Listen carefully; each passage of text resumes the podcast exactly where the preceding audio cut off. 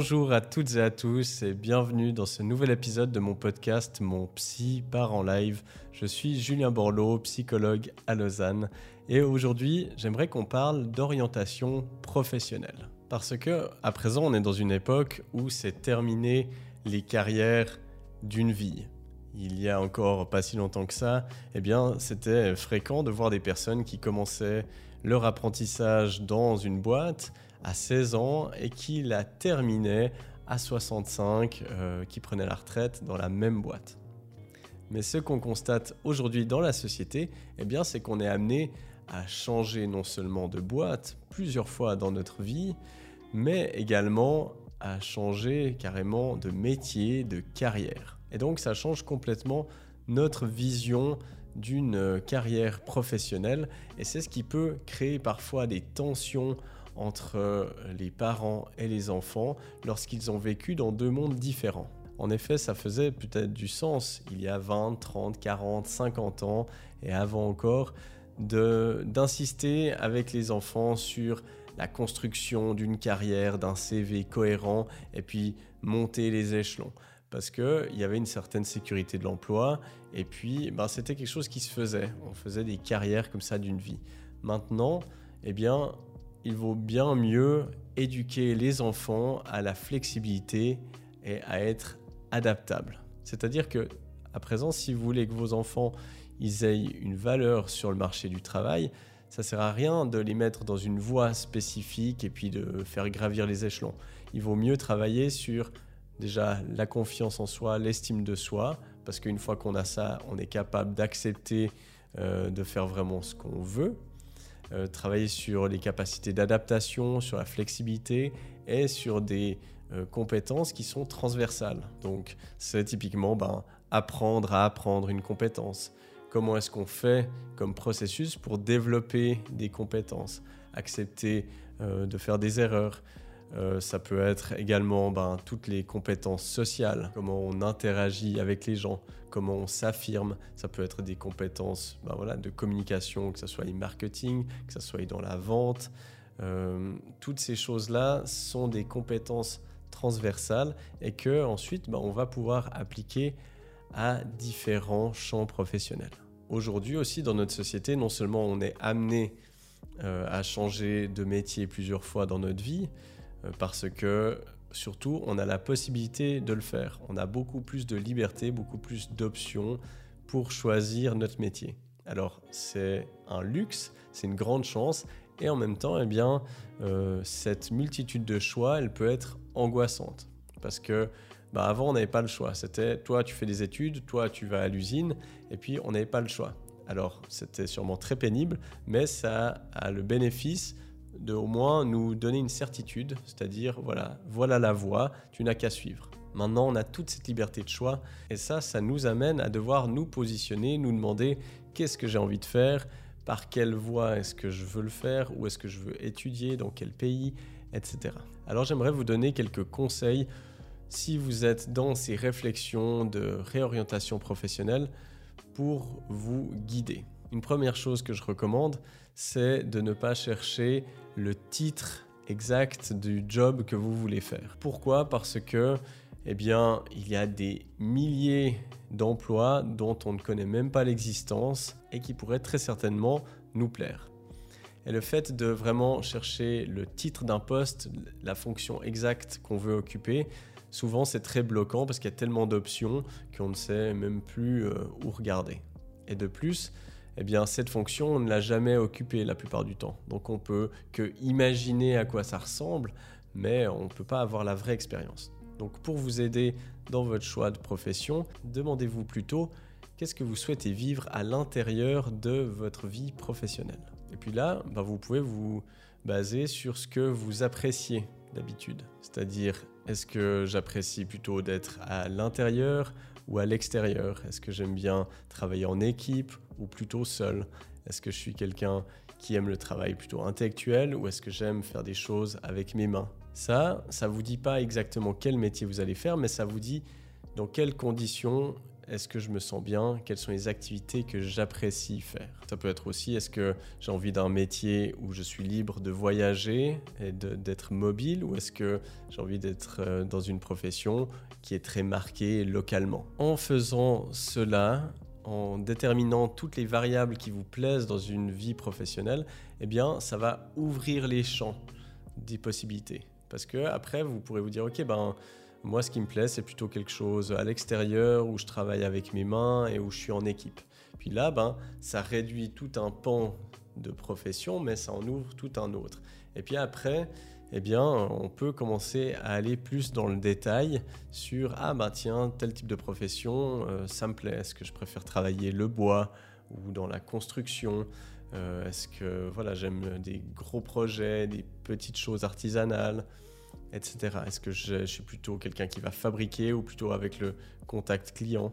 Et puis petit à petit, on va pouvoir réduire nos options, mais en se basant toujours sur des choses que on a déjà vécues. Et donc, on peut transposer ces choses qu'on aime à des activités qu'on n'a pas encore faites. Maintenant, il y a quelque chose de très important à considérer si tu veux être épanoui dans ta vie professionnelle. Le premier facteur qui est crucial pour t'épanouir dans ta vie professionnelle, c'est d'avoir une part d'autonomie. Pour qu'on puisse s'épanouir, il faut qu'on ait une marge de liberté dans le travail qu'on fait tous les jours. S'il y en a trop, des fois ça peut être angoissant, mais si on n'a pas du tout, on doit suivre que des marches à suivre, on n'a aucune liberté de mouvement, eh bien ça va être juste insupportable. Donc premier facteur de satisfaction au travail, c'est l'autonomie. Deuxième facteur qui est ultra important pour pouvoir être satisfait au travail, c'est d'avoir un retour concret de l'impact que notre travail a sur le monde. C'est par exemple ben, un artisan, il prend une pièce de bois et puis au bout de deux heures, eh bien, il a un objet. Ben, là, c'est très satisfaisant. Euh, en tant que psychologue, je vois une personne qui arrive chez moi qui fait des crises d'angoisse. Quand elle ressort, elle n'en fait plus. C'est très valorisant, etc. Donc dès le moment où on a un sens d'autonomie et qu'on voit euh, que ce qu'on fait, eh bien, il y a un résultat. C'est deux choses qui sont hyper importantes pour euh, être épanoui dans son travail. À l'inverse, ben, rien de pire que de se lever tous les matins, aller bosser 8h30 pour quelque chose où on ne voit pas du tout l'impact. Et ça, ça mène à des burn-out ou des bore-out même, et vraiment à une perte de sens. Et puis, le troisième facteur qui est primordial si on veut pouvoir être épanoui au travail, eh bien, c'est d'avoir de la valorisation. Alors cette valorisation, elle peut être multiple. Ça peut être euh, une valorisation de nos collègues, de nos supérieurs qui nous valorisent verbalement. C'est évidemment aussi la valorisation salariale. Alors la valorisation salariale, elle ne suffit pas. Si vous êtes super bien payé mais qu'on vous traite comme de la merde, eh bien euh, vous n'allez pas être épanoui. Par contre, eh bien c'est un point important parce que si on voit qu'on fait du super boulot, qu'on a de l'autonomie, qu'on voit de l'impact de notre travail, mais qu'on est très mal payé, eh bien ça va pêcher. Donc on a besoin encore de ce troisième facteur de valorisation et ça peut ou ça doit également être euh, le fait que vous, vous valorisez ce que vous faites. Donc la leçon à retenir, c'est que n'importe quel travail dans lequel vous avez un sens d'autonomie, où vous voyez l'impact de votre euh, travail sur le monde, sur les gens, etc., et que c'est un travail valorisant, eh bien, vous serez épanoui dans ce travail. Et donc, ça, c'est très libérateur aussi, parce que ça ouvre tout le champ des possibles, et on sort en fait de nos limites mentales où on se dit... Euh, ben, moi je suis dans un métier manuel, je ne peux pas faire d'études, ou bien l'inverse, souvent, hein, des gens qui ont fait des études, qui se disent ah non mais moi je peux pas faire un truc manuel, je vais, c'est pas bien, je vais pas m'épanouir là-dedans. J'ai d'ailleurs même une fois un exemple de quelqu'un euh, qui travaillait chez Uber Eats et qui a un travail de livreur où on se dit bah voilà c'est pas forcément un travail hyper épanouissant ils sont dehors à la pluie etc et cette personne elle me disait qu'elle adorait ça parce que justement euh, elle pouvait faire ses horaires, elle choisissait ses commandes, les jours de travail, etc. Elle était dehors, elle pouvait profiter sur son vélo, et puis ben, à la fin, elle avait sa paye, et puis elle valorisait ça, et donc elle s'épanouissait très bien dans cet emploi. Quelle est maintenant la pire question à vous poser lorsque vous cherchez votre voie professionnelle? Ça, c'est quelque chose que je vois beaucoup dans mes consultations euh, psychologiques et qui bloque beaucoup euh, les personnes qui cherchent une idée de voie professionnelle. C'est qu'elles pensent à une profession et après elles se disent mais je suis pas sûr que j'ai envie de faire ça pour le reste de ma vie. Ça, c'est extrêmement bloquant comme pensée parce que il euh, y a plein de choses qu'on aime, mais dès le moment où on se dit est-ce que j'ai envie de faire ça jusqu'à la fin de ma vie, eh bien, euh, on ne peut pas y répondre. Premièrement parce que on ne peut pas anticiper nos besoins dans le futur.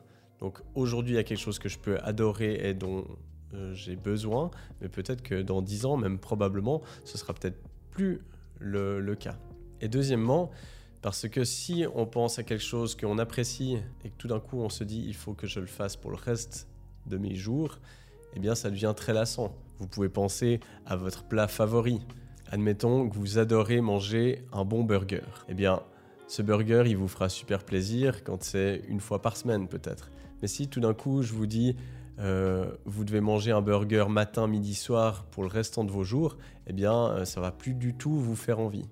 Donc le conseil que je peux vous donner si vous cherchez votre voie professionnelle en ce moment, c'est pas de vous demander qu'est-ce que j'ai envie de faire pour le reste de ma vie. À tout moment, vous pouvez reprendre des études, euh, changer de domaine. Si vous avez des compétences qui sont transversales, eh bien, vous pouvez tout à fait changer de profession durant votre carrière. Donc la question à vous poser, c'est plutôt qu'est-ce que j'ai envie de faire et de vivre ici et maintenant? Et si vous vous posez cette question, eh bien vous arrêtez d'essayer de deviner et de vous projeter dans 15 ans sur est-ce que ça me conviendra toujours? Vous vous dites juste, ben, aujourd'hui, ben, j'ai envie d'être menuisier. Et puis, ben, vous faites votre formation de menuisier, et puis peut-être vous allez travailler un an, deux ans, trois ans, dix ans. Puis peut-être qu'au bout de dix ans, ben, vous vous dites, ben, en fait, j'ai plus envie d'être menuisier, j'ai envie d'être garde-faune. Et puis là, ben, vous faites une formation, et ainsi de suite. Euh, notre vie professionnelle, si on part du principe un étudiant il commence à 25 ans environ, ça fait 40 ans de vie professionnelle. Donc vous pourriez très bien faire 3, 4, 5 métiers, 5 formations euh, totalement différentes dans votre vie et vous auriez une expérience incroyable dans tous ces domaines. Alors bien sûr, eh bien, ça demande l'effort de se reformer chaque fois. Ça demande des fois un effort financier parce qu'on n'a pas toujours un salaire qui rentre. Mais dès le moment où on est prêt à se former à n'importe quel moment de notre vie, eh bien, on est libre de changer de voie quand on le souhaite. Et je vous assure que ça vaut la peine.